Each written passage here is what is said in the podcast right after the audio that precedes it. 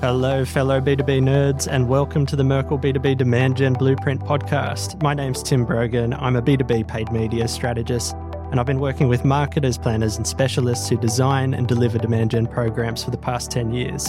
Over the course of this series, I'll be hosting discussions which unpack demand gen program design, and you'll hear from experts in strategy, ABM, media, and analytics who'll be sharing key trends and industry best practice to help you design more effective demand gen experiences. Today, we're sitting down to talk strategy and the role it plays in setting the foundations of your demand gen programs and how we can use strategy to better leverage opportunities to improve your performance. I have with me today a couple of leading lights from Merkle B2B. I've got Jake Hird, our Merkle B2B VP of Strategy for APAC. And I've also got Uzma Atcha joining us from Singapore, who is a strategy director in our Merkle B2B office there. Hello, guys. Hey, Tim. How you doing? Hi, everyone. Guys, just to start off, if you could give the listeners a quick intro to who you are, what you do at Merkle, and how you help clients. And Uzma, why don't we start off with you? Hi, everyone. I'm Uzma Atcha. I am strategy director at Merkle B2B. Basically, my job can be summed up as I do a little bit of everything and a little bit of nothing on most days. What that really means is that I make sure that all of the work that we do for our B2B clients is well thought through, we're planning for through the funnel activity and we make sure that all of our campaigns are integrated to drive business results, whether it's for marketing or HR or operations. Uzma, great to have you joining us today, mate. Jake, I've worked with you for maybe five years or so now. That's a long time, isn't it? We've seen some things. Do you want to tell the listeners a bit about who you are, where you've come from, what you do? Yeah, sure. I'm a bit unusual in the agency world. I come from a predominantly management consulting background, actually. Accenture, Sapient Consulting, e consultancy, certainly like nearly 20 years of doing that. My role in the business, like Uzma, is just to help clients navigate the complexities of what we have to do. And I suspect we're going to touch on it a little bit today, but B2B is very difficult. And in my mind, strategy in its simplest form is about choosing what not to do because there's so much you could do, you can get tied up in knots. So my job is just to help clients, guide them through the complexities of choice. I love that. Nice, simple definition. Uzma, I would love to hear your definition of strategy because I think it can be a really nebulous, amorphous concept. Have you got something as concise and pithy as Jake? Yeah, strategy, as you rightly said, is very nebulous, but I think the main crux of strategy is understanding where to play and understanding how to win understanding your customers and what are the different things that are going to make your customers sit up and go, oh, I didn't know that. Yeah, I like that. I like that. It's really about helping clients identify growth opportunities, really simply put. Absolutely. So, I guess getting into it, firstly, what do you guys see as the main differences between formulating a B2B strategy versus the B2C stuff, which you might have worked on in a past life? I think the main complexity is something we talk about all the time in that there's huge amount of decision making needs to be done by different individuals in a business. And again, this dependent on the size of the organization, but typically our clients want to speak to mid to large enterprise type organizations. So you have this complexity where buying committees have increased in size like massively over the last few years. I think now the average research is like the average panel is in excess of 20 different people. So the challenge we have now is we have to design a strategy to talk to 20 different buyers that may come or go over a period of time against a product that could take anything between three to six to 12 to 18 months to sell. And everybody in that decision panel is going to have a different expectation of what they want from that brand experience when engaging with a vendor. So whether you work in procurement, you're going to be more focused on cost efficiencies, and that kind of stuff, versus maybe a senior decision maker who just wants the best possible product for the best possible outcome, right the way down to end users who actually just want to know if it's functional or not. You have to cater and design a, a sequence of messaging and comms around every single one of those individuals, but also make sure that the messaging is consistent. That's a challenge, right? And I think that's the real difference between B2B and B2C. And add to that, you've got the fragmentation of the media landscape, proliferation of channels, and all the nuance that goes into the different consumption habits in different markets within APAC. And it gets a bit tricky. Correct. Although I think broadly speaking, I think the the expectations in the channels is the same, right? Everybody says B2C is the same as B2B. And I think individually the channels potentially there are some nuances I think with professional networks and professional sort of publications and things that you would want to go down into. But the real driving factor goes back that we're talking about getting us individual messaging at scale across a large space of time. And that is bloody difficult. Uzma. Yeah. Something I would mm-hmm. add to that is yes, we're talking to a much larger cohort in B2B marketing, but more often than not, B2B marketers are responsible for more than their tiny little marketing departments. More often than not, they have to be held accountable, not just for driving pipeline or driving revenue, but also for making sure that the employee experience is up to mark, making sure that different teams operate well and that the sales marketing pipeline is a well oiled machine. And I think a lot of people don't necessarily take that into consideration when they look at the difference between B2B and B2C marketing. They'll only look at well, what are the lead you deliver? What are the customers that you bring to the table? But there's actually an engine behind that that B2B marketers are being more and more responsible for these days. How do you guys think that the new technologies or newish technologies we have at our disposal now, things like we've got better data, we've got intent data, we've got technology stacks and marketing automation. How is this stuff helping you or changing the way you craft strategies? I think for me, it really just changes the end point. And we typically think of things in almost like an iceberg, right? And we refer to this, I know it's a bit of an inside joke in our business, but the iceberg is that the 10% above the waterline doesn't actually matter what that looks like. It's going to be there. So channels and technologies come and go. I think it's the bit that sits below the waterline that's really important. So it's the 90% that actually people tend not to think about. Part of that is data and basic manipulation of data. But more importantly, I think it's actually around behaviors. I think that's a really key thing to note is that fundamentally people's behavior doesn't change. There's always going to be like an emotional driver or an irrational driver, sometimes both at the same time in individuals making these business decisions that we want to reach as marketers. And those motivations can vary, right? That can be, like I said earlier, it could be I want to save money, I want to grow, I want to the best possible product or solution for my team. It, it all goes back to just understanding what those sort of 101 motivations are. That doesn't change. And I think I think paraphrasing Jeff Bezos a little bit, which my soul has just shriveled up, but he says, don't focus on what will change in 10 years, focus on what won't change. And, and I think that's really, really true for what certainly how we try and apply strategy. Guys, really interesting some of the stuff you're talking about here in terms of understanding motivations and building out your strategies across touch points for that.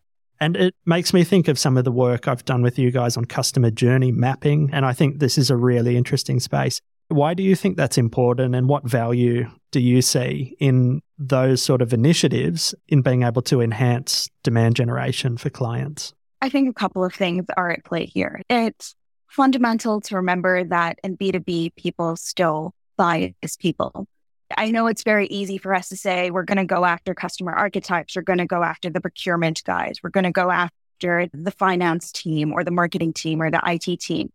But what belies all of that is that all of these individuals have functional, rational needs as well as emotional needs that need to be met. And they all impact buying. So while most customer journeys would follow a typical flow of awareness down through to purchase and then loyalty, you also need to look at what are the different day to day things that are going to impact their job. So you can look at things like how do I make sure capital is available or how do I make sure my total op- cost of operation is going to be kept down? That's great to to answer to that's great to create content for but really you need to focus on the emotional aspect of what customers need and those are going to be things like i'm so sick and tired of my team coming to me and asking me to fix this little it issue that i have. I want to make sure that my ticketing system is not bombarded with silly little ticket. And those are challenges and pain points that we definitely need to consider when we create our customer journey yeah, I think that's a great point. And it reminds me of that adage about no one ever got fired for buying IBM. And I think it's really important to get away from just the rational, especially for kind of the top of funnel, which is going to improve the, the bottom of the funnel and having the right emotional messaging at the right stage. That, that makes a lot of sense to me. Moving on from journey mapping, I think looking at the market more broadly, like there's a lot of volatility at the moment. We've seen, we've got this kind of murky economic backdrop. We've got a lot of pressure on businesses and marketing budgets are being cut. And, and I'm sure this is filtering through to discussions you guys are having with clients at the moment. How are you helping clients navigate all of the change that's going on at the moment as strategists? For me, it's about choosing what not to do, right? So, a key activity we're spending a lot of time on at the moment is actually prioritizing and helping people understand if they do A, they can't do B. And if they do B, then they can't do A and maybe C. So, there's a real there's a real emphasis at the moment of doing more with less but at the same time people are actually trying to think about how to be innovative with it and that goes back to the prioritization element right because we can try new things but we don't want to put all our eggs in the new things basket. We also want to make sure that we're still delivering returns, short term, mid term, long term, whatever. But prioritizing really helps. And I think the innovation element's really quite fascinating at the moment. I think historically, creativity has come from scarcity, and it doesn't matter where you look for that. We've been through a few recessions, in certainly in my lifetime, and in each instance, clients have actually come out of the gate swinging a lot of the time. Certainly, the ones who have been brave to focus on new things and trying new tactics that they otherwise might not have thought about because they've been forced into a corner.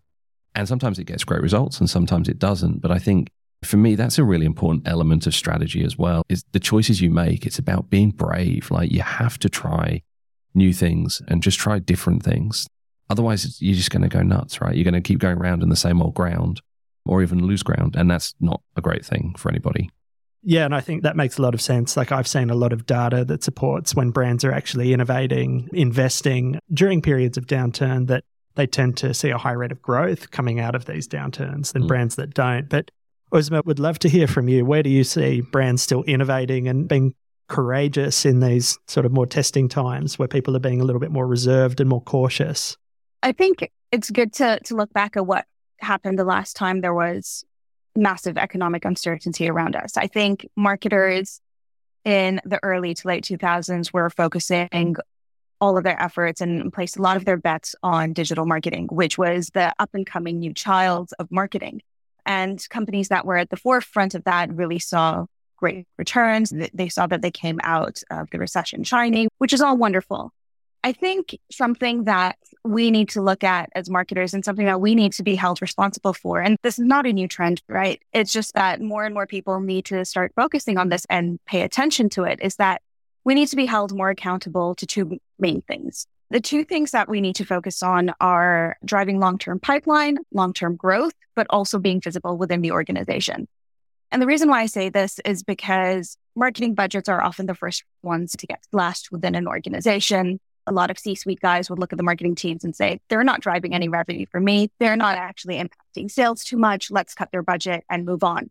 So I think a real job marketers need to do is look at selling themselves across the organization and getting more entrenched within the operations of an organization making sure things like employee experience are factored in, working more closely with the sales team so they can show long term growth. It's not just about driving that immediate sale, that immediate million dollars. It's about the next five, ten, fifteen million dollars that are going to come in the next two or three years that are important and that marketing teams need to focus on.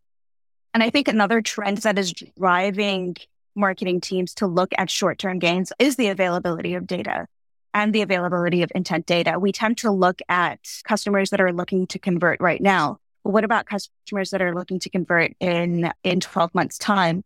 There is that very popular adage that 95% of your market aren't going to be looking for your product at any given point in time.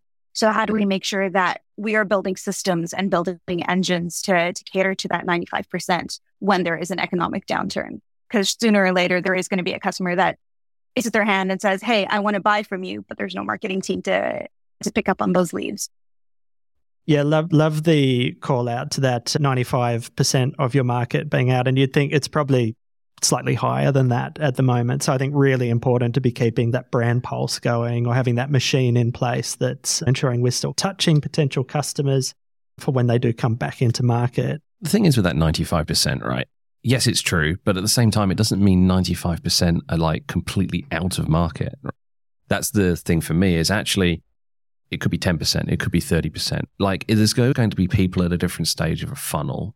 Just because they're not right at the bottom, primed and ready to go, doesn't mean they're not researching, considering, aware of a brand, whatever. So I think that 95% stat is true, but also a little bit dangerous because it's very macro. But I also want to just pick up on something that Uzma talked about as well. I think the digital element is really interesting. I think at a kind of a theoretical level in my head, marketers are really well placed within businesses at the moment because we jumped on the digital bandwagon, as said, in like the early sort of 2000s. And it was a real sort of mm, groundswell moment, I think, for marketing. The rest of the business didn't. And that's why marketing is often leading these digital transformation initiatives in organizations because what we have is we have this kind of legacy of adoption and understanding channels and how customers interact with those channels. And now we're in a position where the business is turned to us, particularly because of COVID, and everybody talks about this, but particularly with COVID, where sales teams, they couldn't go out and have meetings or go to events and take prospects out for fat lunches and things. So they had to turn to marketing to actually f- help them fill the pipeline more effectively and more efficiently. And digital was the only way to do that. And we're actually in a really interesting kind of turning point where, you know, everyone's seeing the kind of the Scott Brinker Martech map with like a billion things on it. The one that's running in parallel is actually the sales tech one. A couple of years ago, there was like eight things on there. This year, there's like 200, 300 things on there. So sales tech is growing, but again, marketing has always been the forefront of that charge. And the second part to that, because I'm going to on a bit of a ramble now, but the second part to that is actually when you look at the channel breakdown at the moment, we talked about growth and the fact that there is a need for really dealing with high pressure targets in quite restrictive financial environment at the moment. Performance media is 80% of budget at the moment. Like, at a, again, at a sort of a macro level, I saw the stats somewhere and it's all digital, right? Like traditional media is flat, but digital media, particularly in search and paid social, they're your performance channels. They're going gangbusters at the moment. But running in parallel to that is actually physical events because we're all back in the office and we're all back doing things and meeting people again. But the focus on actually doing interesting physical events, that's where I'm seeing innovation from at the moment. Not just like going to trade shows, but actually creating a concept or some sort of installation to really engage customers and prospects. We're seeing a lot of that at the moment. So it's it's kind of an interesting discord. Digital's primary, but physical space is coming back at the moment. Yeah, like I don't think we've seen a full snapback to full in person physical all the time. I'm seeing a lot of hybrid thinking now, which I think is great. I think everyone was done to death with webinars by the end of COVID. The irony of doing a podcast webinar. Yeah. so I think we've covered a bit of innovation there. Uzma, is there anything that, that you're really excited about in the market right now or you think clients need to be taking notice of in 2023 when they're designing their demand programs or they're designing their customer experiences? I think it would be remiss of us to not address the elephant in the room because so many of our clients are coming to us and asking us about what are our views on generative AI and what are our views on the advent of things like ChatGPT and how that's going to impact us. I think as marketers, we shouldn't ignore the power that these tools bring us. And I think we should definitely leverage it. But the only thing that I would say to using that is to heed with caution, not because we are Luddites and because we don't believe in it. I love ChatGPT. It has made my life infinitely easier, especially when it comes to writing very difficult emails. I will inject my personality in as much as possible, but I think it's about being cautious with relying too much on on tech and relying too much on AI. There is this concept of human in the loop. So it's always about getting a human involved as much as possible when you're running these programs on autopilot. I rambled there, but basically what I'm trying to say is that these innovations like ChatGPT and AI are here for the long term. Just be responsible with how we use it. Don't trust everything that comes out of it, but also Use it to make your life easier and show clients that it's making their lives easier too. Don't just be a fear mongerer and say that, oh, everything is inaccurate or everything that, that comes out of it is not going to be completely truthful. But there, there's a long way to go for us as marketers to leverage it. I agree. Like generative AI, so hot right now, really interesting space. And, and like we're actually seeing it come into fruition in paid media. Like we've got platforms like Facebook where you're able to build out creatives in ads using generative AI to deliver more personalized experiences. And it shocks me at the speed that we're seeing this actually being adopted. I think like the challenges will be in, in B2B where you've got highly regulated industries, user privacy and those kind of things. It's going to be a really tricky space to navigate. But yeah, like slow and steady, I suppose, would be the way to go. I think we've covered a lot of really interesting stuff there. The final thing I wanted to touch on obviously, research and insighting is the, I suppose, the cornerstone of building really effective strategy for demand gen. I know that we have recently released our Merkle B2B Superpowers research. This is the third edition the third yep. year we've run this. Jake, do you want to tell us a little bit about what Merkle B2B Superpowers is, what the research covers? Yeah, sure. Look, it's a really exciting piece of research, which is, I never thought I'd ever say that about a quite a lengthy document full of data. But look, it's great. It is, it is the third time we've done this. At its kind of core, what we've do is we go out into the marketplace and we've spoken to just over three and a half thousand senior decision makers across technology, financial services, professional services, manufacturing. And it's a global study. And I think I'm fairly safe to say it's probably the biggest one of its kind in the world. But part of what we do is we break out that down into understanding and mapping out the experience and decision making drivers of each of those individuals. So, yes, there's three and a half thousand people, but there's nearly 7,000 different experience points being mapped out and analyzed. So it's an incredibly robust piece of data to understand what does a buyer journey look like end to end and what are the primary motivations within that. And the reason it's called the superpowers is because there's a number of attributes that people show and this goes back to what I was talking about about behaviors earlier. There's a number of attributes that people show that can be clustered into whether it's helping them be better at their job for the business or whether it's actually helping them be a better professional and we refer to them as just as the superpowers because businesses that actually exceed on those key attributes massively outperform their peers, massively. And there's some interesting data in the report. One of the key things, we talked about experience a lot. One of the key things for me is that there is a huge gap happening at the moment in the entire buyer experience. So actually, experiences are getting worse year on year. Um, so B2B marketers are actually not really focusing on what customers want at a particular point in that journey, I think they're too much focused on the short term results that the sales or the business is asking them to drive. I'm actually talking to clients now about planning cycles. And like we, we normally do a quarterly planning cycle because budgets are quarterly and public companies, whatever. It's the way they operate. But I think there's a lot of value in looking at things at least on a six month planning cycle, or I think a year would just be ideal yeah, one of the key data points we found is again, the buying cycle from start to finish has grown again. So the average length of time it takes for a business to identify a need for a product to actually making the purchase of that product is 350 days. So that's a year. So again, this is really interesting when you start to think about the place of brand with demand. Because going back to that 95%, right? That 95% are at different stages across a year to make a decision whether to purchase with you. So running like a three month brand campaign, just not going to cut it. Brand campaigns, you have to be thinking in those 12 month plus cycles. And again, the real challenge is if you look at things like the average tenure of a CMO, it's only about 18 months, two years. It's not very long at all. So again, I think this is why from our side of things, people are very myopic in focusing on short term results because short term results equates to bonus, moving around, doing whatever, keeping sales happy, but at the detriment of actually missing a huge potential pipeline of customers that you're not talking to.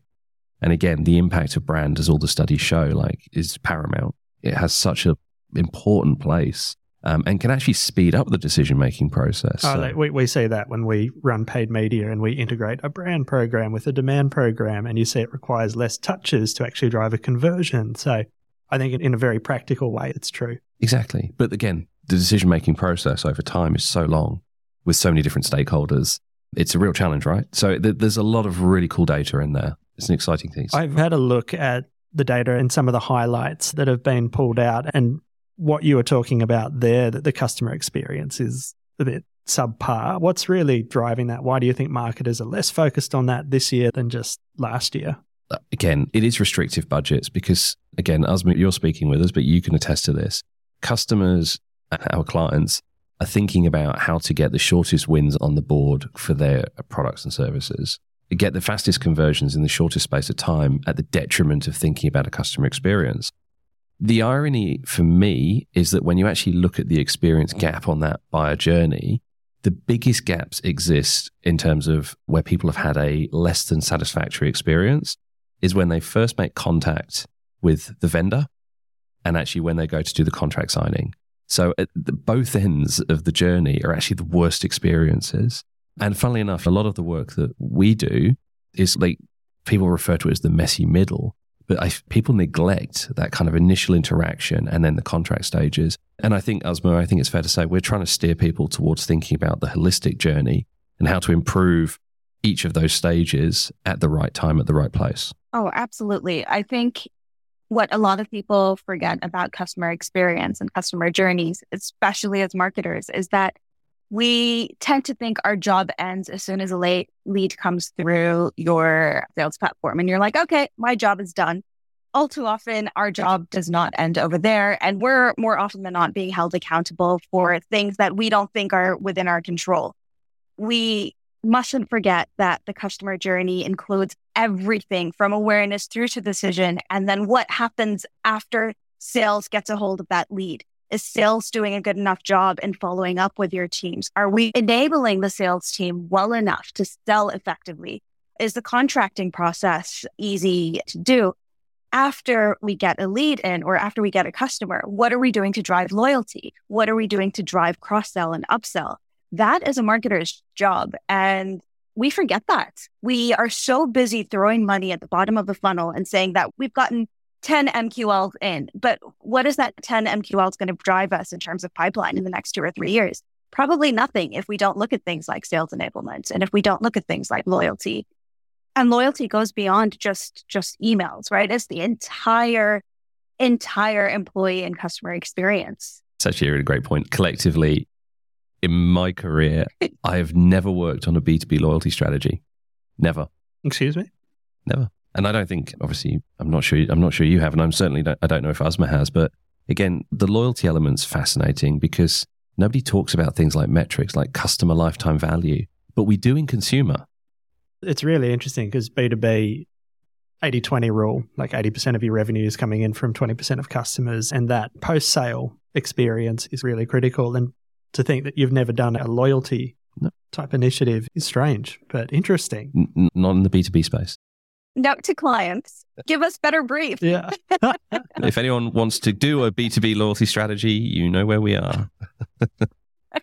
no harm in a shameless Sorry, plug. That's fine. That's fine. Hey, last question I've got just on the Merkle B2B Superpowers research.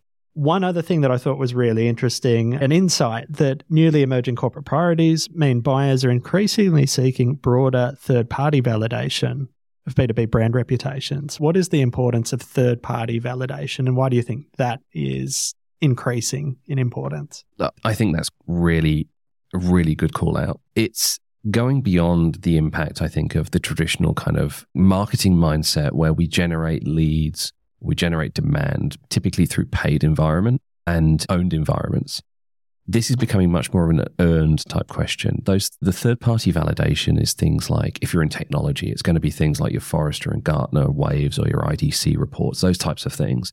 It's getting the validation by external peers and sources that your product or solution is great and that can't be bought. And this is again goes back to the stuff we talked about earlier where marketing's at the center of the business because marketing can control and distribute that message but at the end of the day, they they don't own the product. They have to work with the product teams. They have to work with the sales teams. They have to work with PR. They have to work with a whole bunch of different stakeholders to actually get that validation and take that message to market.